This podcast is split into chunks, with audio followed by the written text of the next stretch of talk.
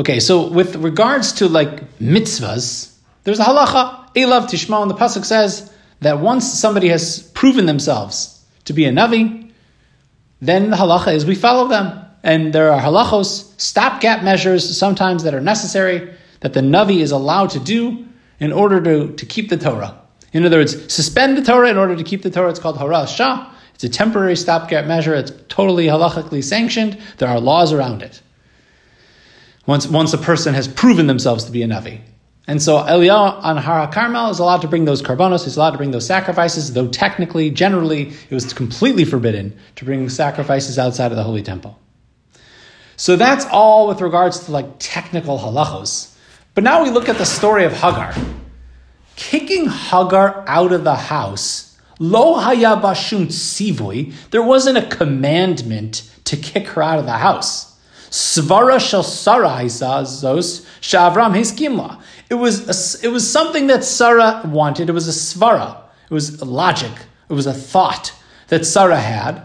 A, a, a svara is more like a reasonable logic. In other words, when remember Hagar left the house twice. The first time after she became pregnant, she was looking down on Sarah. This is in Parshas Lech Lecha. She was looking down about Tekel Sarah Sarah Gvir Tabeina. She looked down on Sarai, and as a result of that, Sarai was was harsh on her, and she ended up Hagar left. The, the, so that was the first time. The second time, they, they literally kicked her out. So asks the Torah of Ram, that seems to be an Avera. To kick a person out of your house?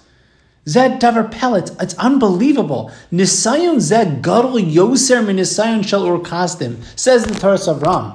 This nisayon of kicking Hagar out of the house, Hagar and Yishmael out of the house, that was a more difficult nisayon than Ur Kasdim when Avram Avinu is challenged by Nimrod and he's thrown in the fiery furnace. Why? When Avram Avinu was put to the test by Nimrod, he was willing to give up his life for the truth. He was willing to give up his life to, to say, there is a God. And, I, and I'd rather die with the truth than live with falsehood. That was Avram Avinu. That was Or Kasdim. I'd rather die with the truth than live a life of falsehood.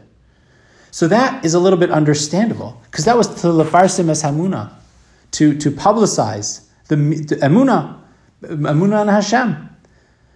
But here, he's being over apparently, you know, it seems, he would be being over Divrei Torah. He'd be going against Chesed.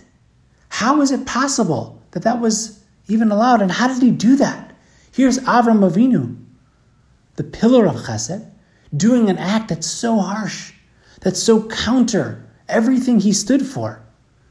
God willing, we'll continue with the answer tomorrow.